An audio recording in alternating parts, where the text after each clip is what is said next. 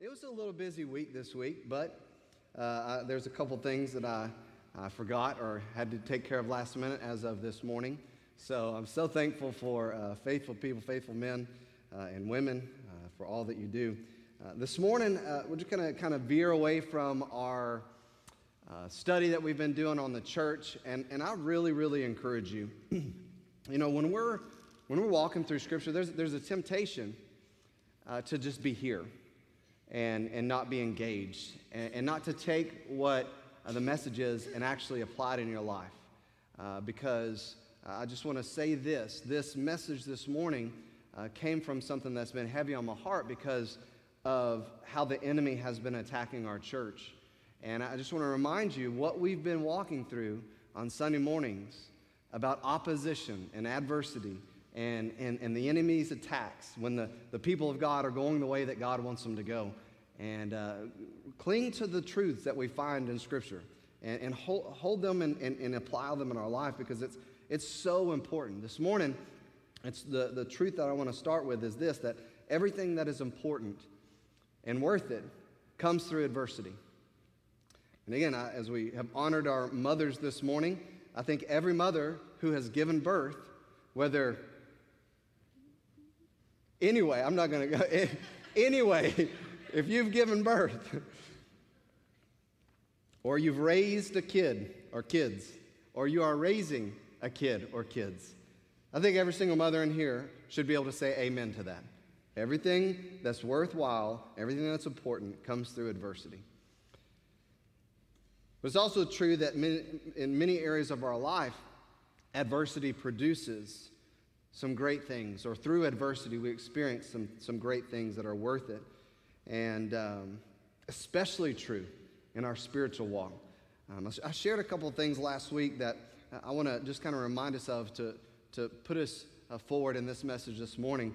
Uh, and this is some of the things that I shared. If we want to allow the enemy uh, to deceive and distract us, which will ultimately lead to division and destruction, then we just continue to operate and try to handle attacks in our own strength, in our flesh. And when we do that, when we handle attacks and adversity and, and things that come our way in our own flesh, it will make a mess. That's exactly what happens every time, every time. No matter how many times we hear this. Again, I, I shared last week, we still end up trying to handle the struggles, the adversity, the attacks in our own flesh. We still do it time and time again. Something comes against us, and the first thing that we do is we try to mentally deal with it. When, when something comes against us, whatever it is, a health attack, uh, a, a, a, relational attack, financial attack, one of the very first things that we try to do is we try to mentally wrap ourselves around it. Well, th- that's not what we should do as followers of Jesus Christ. The very first thing we should do is to try to spiritually wrap ourselves around what we're going through, to try to have the, the, the best spiritual approach to what we're dealing with, and then ask for God to give us wisdom mentally, emotionally, whatever, physically, to deal with whatever we're dealing with. But we don't. And again, no matter how many times we hear it, no matter how many times we go through the, the, the trials, the attack, we still end up trying to handle them in our own strength. Again, whatever it is, physically, mentally, emotionally, whatever it is, and we make a big mess of it sometimes. And the, the question I asked is this, though if we continually, continually make messes or end up taking longer in the trial than necessary, when we handle it in our flesh, why do we keep doing it? Why? And as I shared last week, it's maybe because we're more carnal more fleshly, more worldly than we're willing to admit. Maybe we just be honest and say, you know what? I'm not as close to the Lord as I should be. Maybe you show up every week. Maybe you, you read a, a Bible verse every, every day. But you know in your heart of hearts, you're not pressing into the Lord. You're not seeking his face. You're not, you're not diving in. And I'm not saying everybody, but, but I know there, there are some of us that do that. We, we, we go through the, the, the, the Christian motions, but we're not drawing near to God. And so we make messes of so many things. Again, I want to remind us, as said last week, as the people of God, we have to remember we're on the same side. We're in this spiritual battle together. That's God's design, His church, for us to not walk through the, the, the, the adversity, the, the trials, the struggles alone. As I said last week, we wrestle not with flesh and blood. Our battle's not with each other. It's not even with people that attack us that are outside of the family of God. James chapter 4 says, Where do wars and fights come from among you? As the people of God, why, why, why are there fightings among the people of God? Why is there problems that are, that are causing issues? Do do they not come from your desires for pleasure that warn your members? Isn't it, isn't it because your flesh wants what your flesh wants? You lust and you, or, or you covet, you desire and you don't have. You murder and covet and cannot obtain. And so you fight and you war, yet you do not have because you do not ask. And, and, and you ask, in the times that you ask, you don't receive because you're asking amiss. You're asking with the wrong intent. You're asking for the wrong things, for the wrong reasons, so that you can spend that answer on your pleasures. Adulterers and adulteresses, he says. Whoa, spiritually. Do you not know that friendship with the world is enmity with God? Whoever therefore wants to be a friend of the world makes himself an enemy of God. Or do you think that the scripture says, In vain, the Spirit who dwells in us yearns jealously, but he gives more grace? Praise God. Therefore, he says, God resists the proud, but gives grace to the humble. Therefore, therefore, submit yourselves to God. Resist the devil, and he'll flee from you. Draw near, press in to God, and he will draw near to you. The promise. So, if you're an adulterer and adulteress, if there's fighting and wars among you, if you're going about with, with, with a prideful arrogance in your life, then cleanse your hands, you sinners, and purify your hearts, you double minded. Lament and mourn and weep, and, and, and your, your, your laughter in that state of, uh, of arrogance and, and, and spiritual adultery and, and pride and flesh. Let that be turned to mourning and your joy to glooms, so that you humble yourselves in the sight of the Lord, and then He will lift you up. Don't speak evil of one another, brethren. He who speaks evil of a brother judges a brother. Speaks evil of the law and judges the law. But if you're a judge of the law, if you're the one that's the arbiter, you're the one that is, is sitting there making the decision about other people, then you're not a doer of the law, but you're a judge. But hold on a second. There is only one judge, there's only one lawgiver, who is able to both save and destroy. So, who are you, Christians, to judge another? Just as the first church faced adversity, again, we in 2021, no question, face adversity in all sorts of ways, in all sorts of, uh, of colors and, and, and, and varieties of attacks and struggles. It's important for us to be wise and face it in faith together, united together in the Spirit of God. And maybe, maybe, we will see revival like the first century church saw revival through adversity. Maybe. This theme of adversity, of adversity, as I said, is heavy on me. And on this Mother's Day, as I was praying, you know, what did, what did God want us to, uh, to, to, to, look at this morning? Uh, one mother, of course, rose to the surface in light of adversity. A, a, a woman, a mother whose life was filled with it. And so I want to pray this morning, and, and um, we're going to jump in and see what God has for us. Father, thank you for this time. Thank you for all that you do. And Lord, we do thank you that you are the only one true God. We praise you that you are our God, that you have such amazing grace, such amazing love for us that you would die in our place for our sins, that you, you would take our penalty for our sins. God, we thank you and we praise you for that. We thank you that not only did you die on the cross and pay a price for our sins that you didn't deserve, but we're thankful and we praise you that you rose again three days after they put you in a grave. We thank, we're thankful that you're alive and that because you're alive, we can have eternal life. We can have hope beyond this life. We can know that you walked everything, every, through every trial, every temptation, every, every bit of adversity.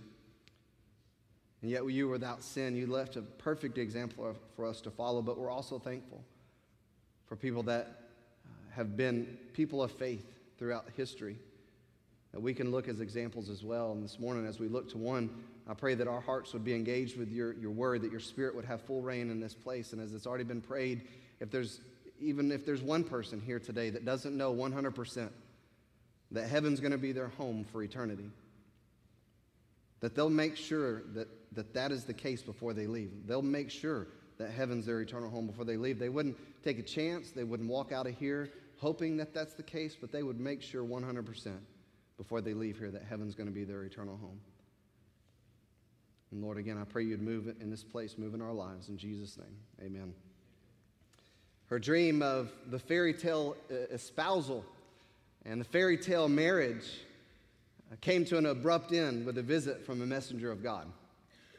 Why, why would God do that to her? Maybe from a little girl, she dreamed about her Prince Charming, her knight in shining armor, and, and the, the fairy tale espousal and the fairy tale wedding that they would have, and, and, and just, just in perfect line with, with, with Jewish tradition and, and ceremony, and, and, and all those things, all of that came to an abrupt end because of God.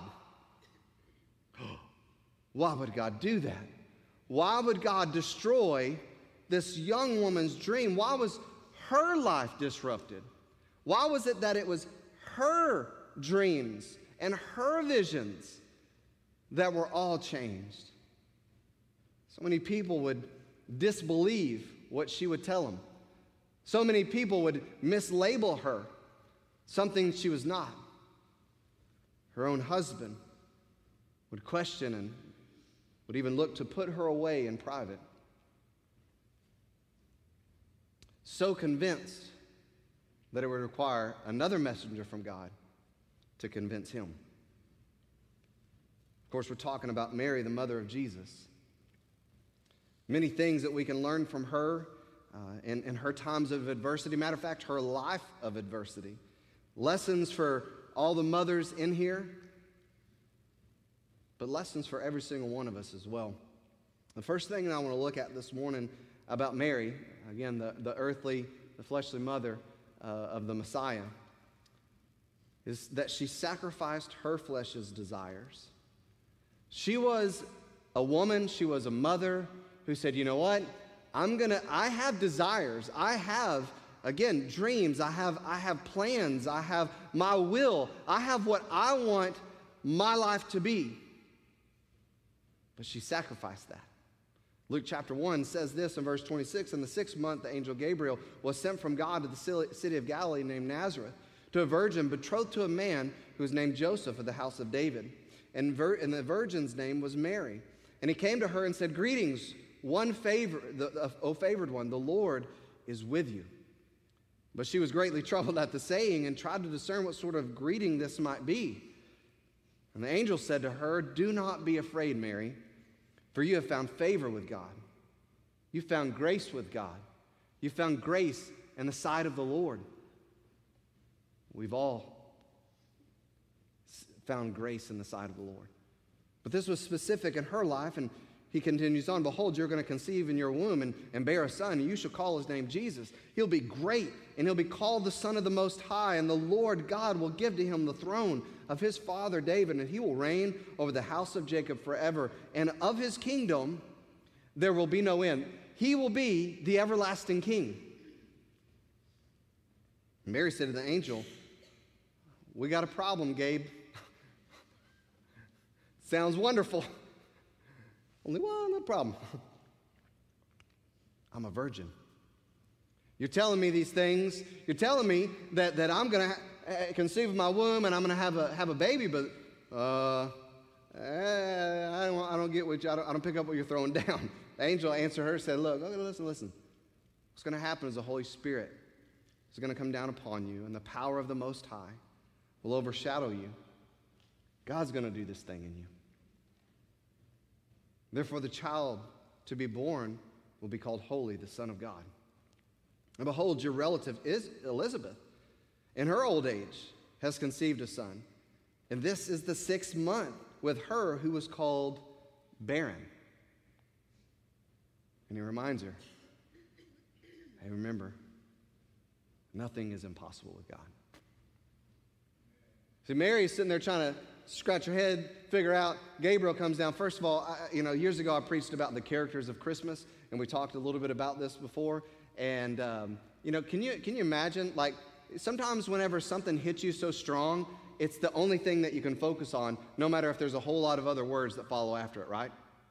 Somebody says, "Hey, I'm sorry," but it is cancer. And no matter what they say after that, all you're hearing is it's, it's cancer. Right? There, there's other things in our life with something that's told to us that shocks our life, and there can be a whole lot of words after that, but what was told to us impacts us. The angel continues to talk and tells her the story about Elizabeth, who was barren. She's also a child. But Mary stayed engaged the whole time. She didn't just get hung up on the fact that she was a virgin and was going to have a baby. Mary said this after that Here I am. Behold, I am the servant of the Lord. Let it be to me according to your word. I'm gonna, I'm gonna lay my fleshly desire because can you imagine all the thoughts that were going through this young woman's life? Can you imagine? Uh, I mean, even her friends, her relatives, everybody else. Elizabeth, everybody could probably get a hold of a little bit better, right? She was an older lady. She was barren. She, you know, couldn't have a kid up to now, but all of a sudden, she had a kid. People would believe that a lot more. She had a husband. But Mary wasn't even married yet. She was betrothed, and now she's going to have to go around in her city and that whole nation and try to explain to people how she's never known a man, yet she's carrying a child.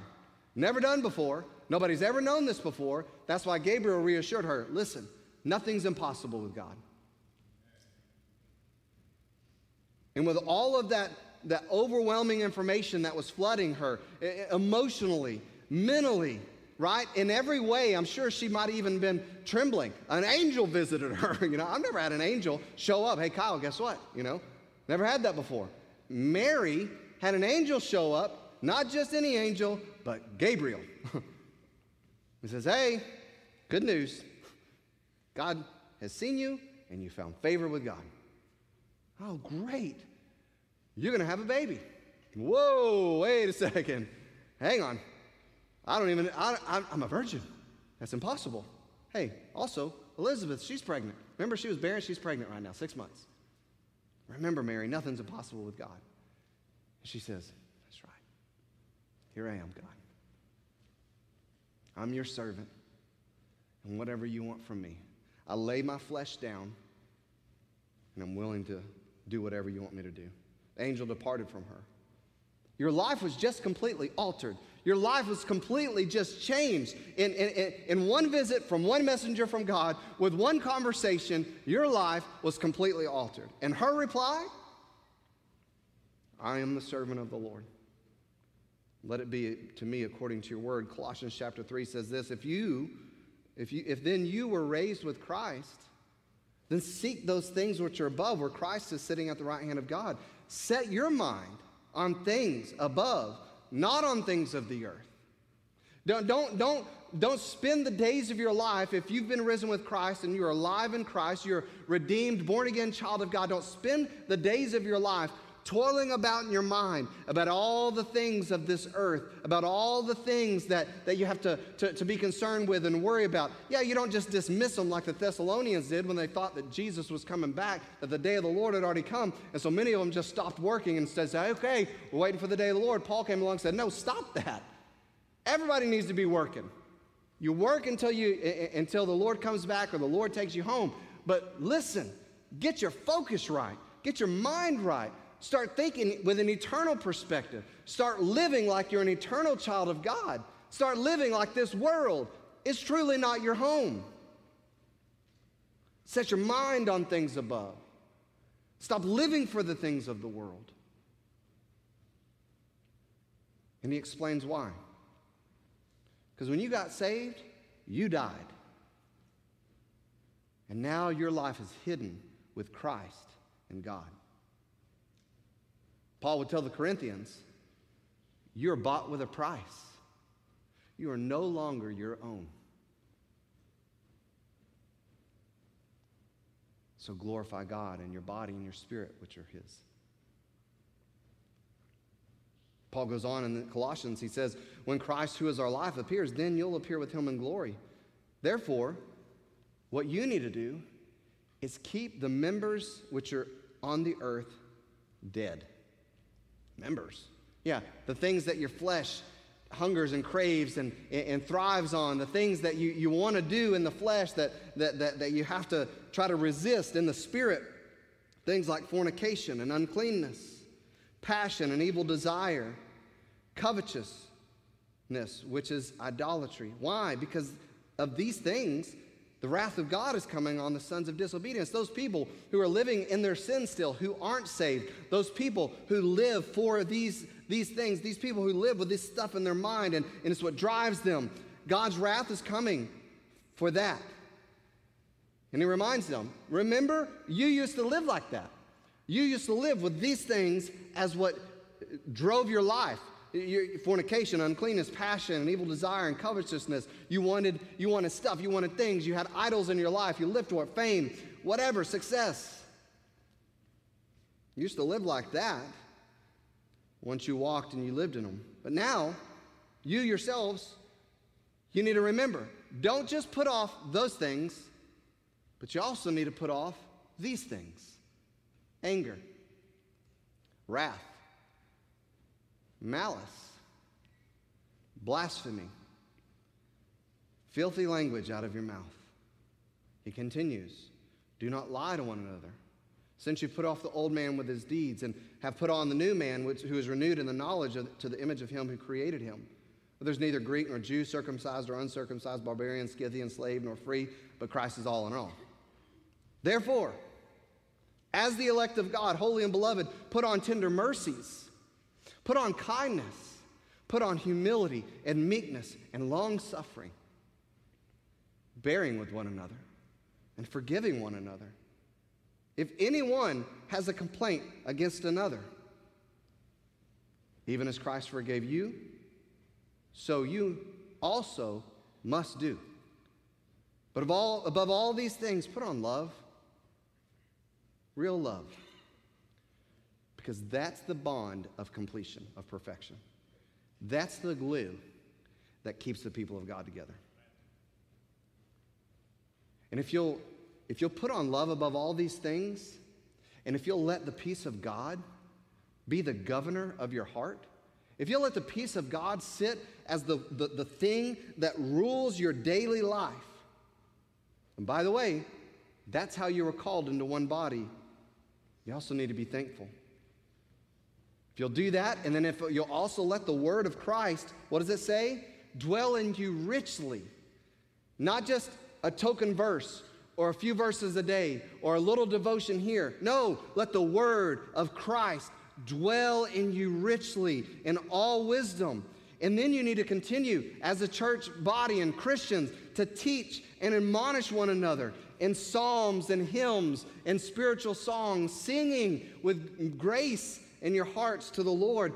And whatever you do, as a child of God, one who is no longer your own, one who is bought with a price, one who is, is the Lord Jesus Christ, whatever you do in everything, word and deed, you need to do it all in the name of the Lord Jesus, giving thanks to God the Father through him. What a powerful statement, uh, uh, uh, section of scripture that Paul wrote to the Colossians, but still so applicable today. But it, it truly is a real question in our life today. Why does the Lord allow pressure? Why, if Mary found favor in the sight of God, did God show up? Well, his, his, his message through his messenger show up one day and just completely alter one young lady's life. Why did the adversity come? Why did the pressure come? If God loved her and, had, and, and, and she found grace in his sight, why did he do that? Why did the trials come in our life still? Why are we dealing with what we're dealing with right? Why are you dealing with what you're dealing with right now? I don't have all the answers to what God does because He's God and He's sovereign. And He has a mind and a plan that He's only given us a little bit of fraction of what's going on about. But this is what He said about those trials that we can know, live with, and apply in our life, just like Mary did. James chapter 1 says this My brethren, count it all joy when you fall into various trials. No matter what you go through, no matter how difficult it comes, no matter where it comes from, when you go through a trial, count it joy.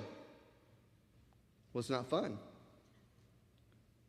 We're having serious relationship problems. We're having serious health problems. Count it joy. Why? It's not good. It's, it's, it's this, it's that, it's not easy. Count it joy. How?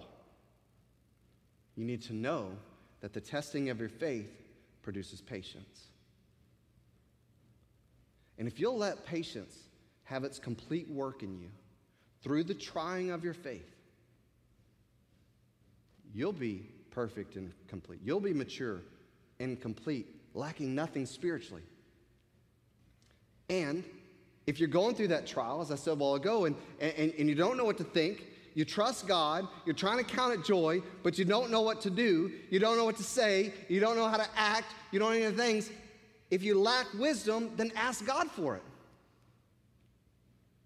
Who gives to all liberally, without reproach. God didn't say, Look, Kyle, you asked for wisdom yesterday.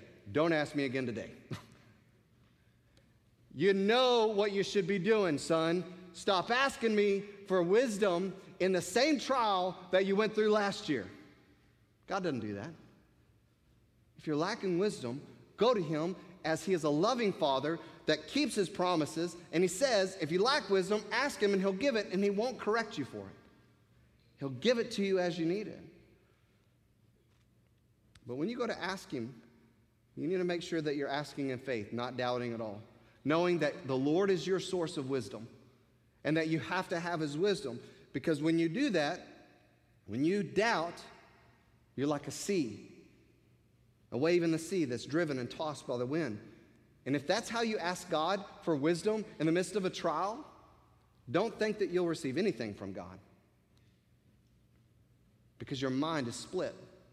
You're double minded, unstable in all your ways. Through the pressure, the adversity in our lives, the test of our faith. Why is a strong faith in, in Christ so important for daily life? Hebrews chapter 6 very clearly says it's impossible to please God without faith. So, why, why do I need to go through trials so that my faith is strong and so, so that I'm, I'm a strong, uh, believing, daily living by faith Christian? Why is that so important? Because without faith, it's impossible to please God. As His people, we are to glorify Him. We're to further His kingdom while we're on this earth through the sharing of the good news, the gospel of Jesus Christ. 1 Peter chapter 2 says this, and I'm going to try to hurry and get done with this. It says, So put away all malice and deceit and hypocrisy and envy and all slander.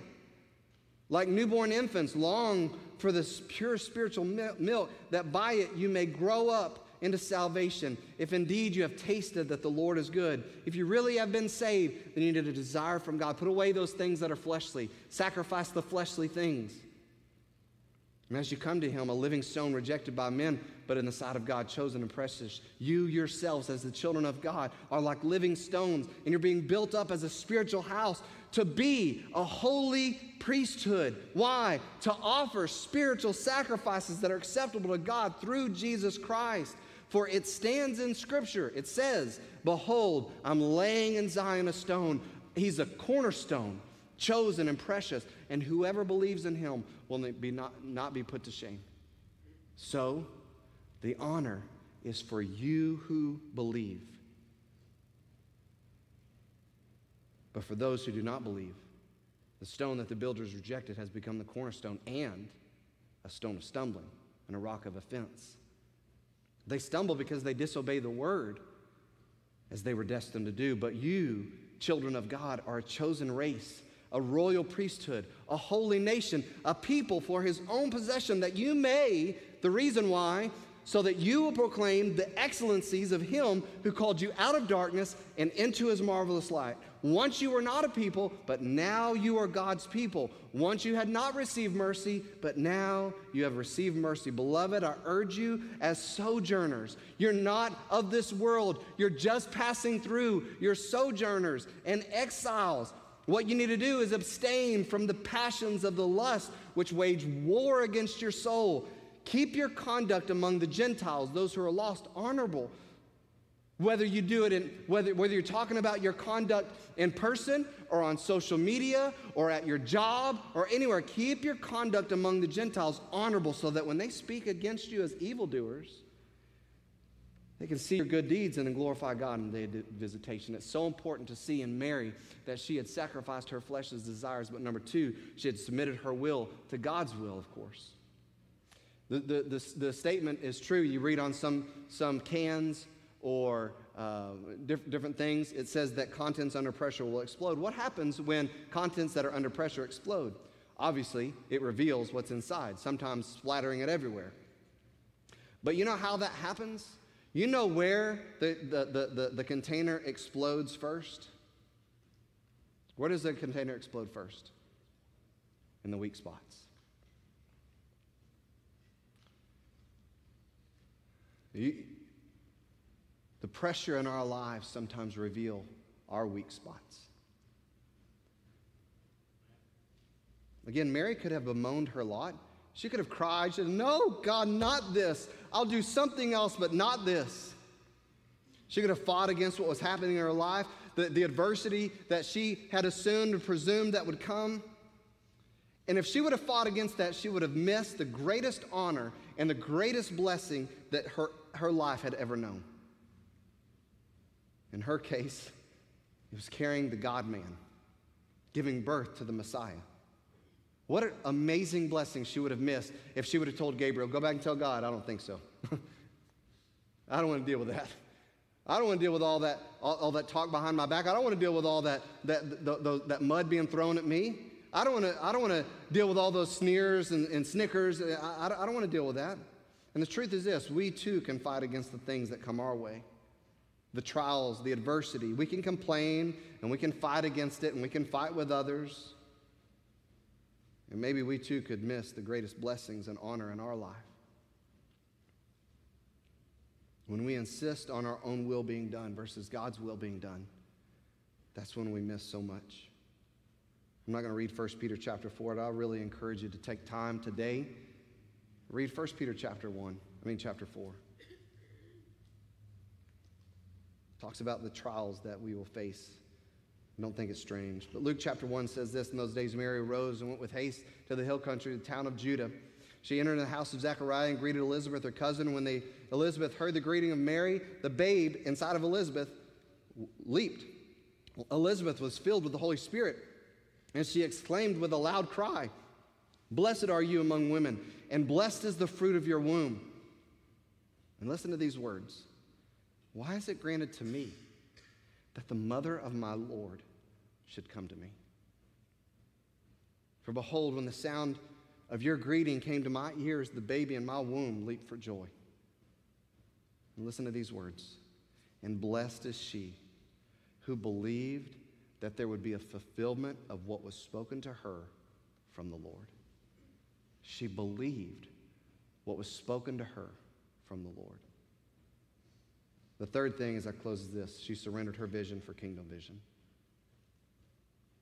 It's, it's clear in, in her life that not only at the beginning of, uh, of the, the, the, pregnancy, that, that Mary said, you know what, i will I'll sacrifice my flesh, I'll submit my will. But as her life went on and Jesus grew and he became very clear the Messiah, very clearly King and Lord and, and, and all the things he was to, to people, it became obvious. And Mary became one of his disciples. Even as his mother, it became clear that she surrendered a vision, maybe that she had as a young woman, maybe even as a young mother, to the kingdom vision that Jesus came and brought. You know, the truth is, it's hard to let go of what you think your life should be, isn't it? No, I, I just don't want to be dealing with this. I wish we didn't have to deal with this. I wish this never came to us. I wish this never was a part of our family's history. I wish this was never a part of the, the, the issue that, that we're dealing with. It's hard to let go of what you think your life should be or how you think your life should go or should have gone. I put this in your notes. How limited is the vision of a temporal earthly brain compared to the wisdom of the eternal spiritual creator of all things? Just because we can't wrap our mind around something and the way that our life is going doesn't mean that God doesn't even have a plan through it. How foolish of us to try to hold on to human experience when there's a divine reality offered. I really wanted my life to be like this. I really imagined things to be like this. I really wish things would be like this. And then God comes along and says, Look, I, I want to change some things up. Or maybe even circumstances come along that God allows. And, and, and we go through that and say, You know what? Okay, this is what it is. Mary could have done all of that, but we see that she had surrendered to a, a, a divine reality. She had surrendered her earthly vision to the kingdom vision. And I don't think it was by chance because in, on the Sermon on the Mount, Matthew chapter 6, Jesus said to his followers, which would include Mary on that hillside, in chapter 6, verse 33, Seek ye first the kingdom of God, not the kingdom of Kyle, not the kingdom of, of whoever. Seek first God's kingdom and his righteousness. And everything that you need in this world, God will take care of. You go back and read chapter 6, and that's essentially what he was saying. This is Jesus' charge to those on the hillside. Again, Mary sitting there, but later in the ministry, what happens? How do we know Mary was surrendered to a kingdom vision? That she had given up her life vision for the kingdom vision. Matthew chapter 12, six chapters later, Jesus is dealing with a bunch of Pharisee junk. He's dealing with a bunch of righteous, self righteous, religious junkies. And he's arguing with them, debating with them, and giving them truth and talking about the kingdom. And while he was still talking in the multitude, Matthew 12, 46, behold, his mother and his brothers, he had a few, they were seeking to speak with him. Hey, we, we, need, we need to talk. Hey, I need to talk to my son, right? Hey, uh, uh hey, that's my brother. Uh, I need to talk to him. Jesus. So somebody come to Jesus, maybe couldn't hear him, said, hey, hey, hey, over here, still here. Look, your, your mother and your, and your brothers, they're outside of the, the group here and, and they need to speak to you. Jesus was, he was doing something that was of kingdom vision reality. He was doing something that was of eternal significance. It didn't mean that they weren't important, but he was coming, bringing the kingdom of God, teaching the kingdom of God. That's what he said he was come to do. And in that moment, what does Jesus say? Okay, I'll be right with you guys. No, he doesn't say that. He was bringing kingdom vision. So he says, Who's my mother and my brethren? Jesus wasn't losing his mind, he was making a point.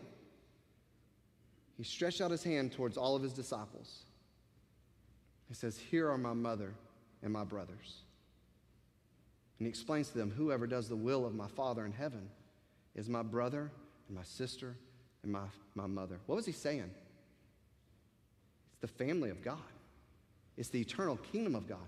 Not that earthly relationships aren't important, but Jesus came to bring an eternal vision, a kingdom vision that would supplant all, and supposedly even the Pharisees who knew the law, everybody's own vision of what their life was supposed to be in exchange for this kingdom vision.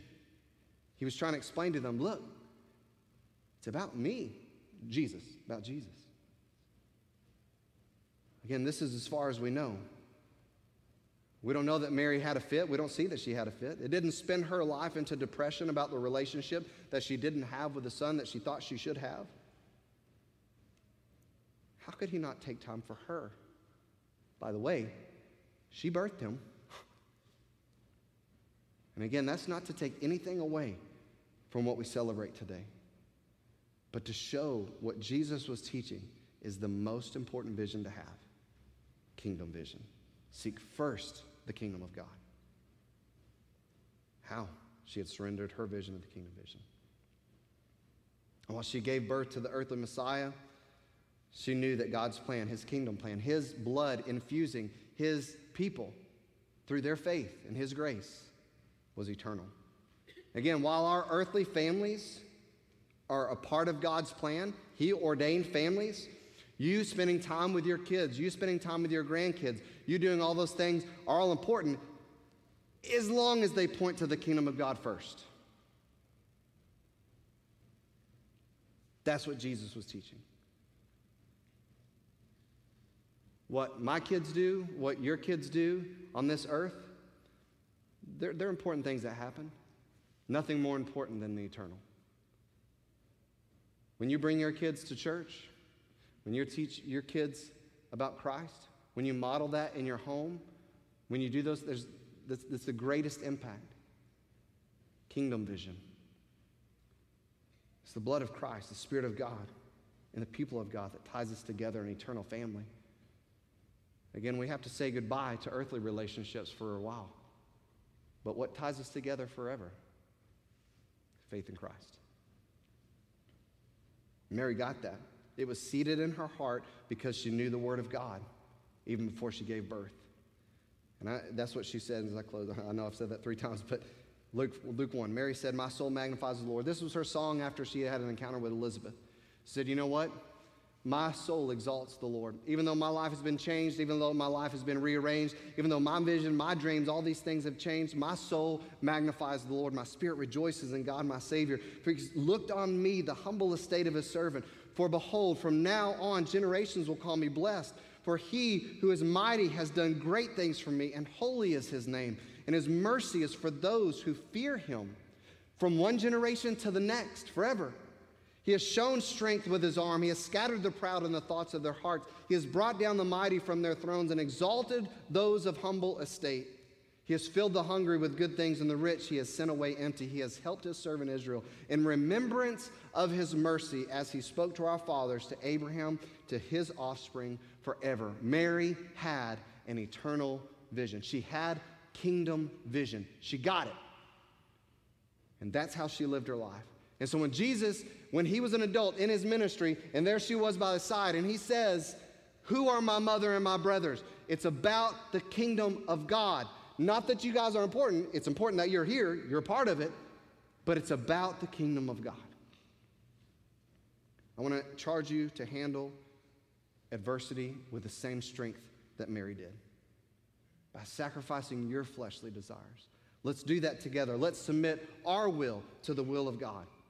And every day of our life, let's make sure that we're surrendering our life vision for a kingdom vision, the kingdom of God. I mean, if you're struggling with adversity right now, I challenge you to take this message and, and place it, put, put it in action. Start letting go of all those fleshly emotions, thoughts, desires, words, actions, everything. Lay them all down today. And as you're doing that, truly yield your, your life, submit yourself to the will of God. So I want Him to change my, my circumstances. Ask Him to change your heart first and see if you don't have a different view on your circumstances. And so I just have a bad attitude, bad attitude in my trial. I have a bad attitude in, in this. Ask God to change your heart and see how that affects your approach or your journey through the trial. Father, thank you for this time. Thank you for what you do. Thank you for the example again that you set in our life. Thank you for people you've put before us, even in our lives right now, that serve as a great testimony and example for us. I thank you for this morning, the lessons that we can learn from Mary. And I pray that we would apply it. And again, I, I pray for somebody here that maybe doesn't have that intimate personal relationship with you. They've never surrendered their life and faith to Jesus Christ.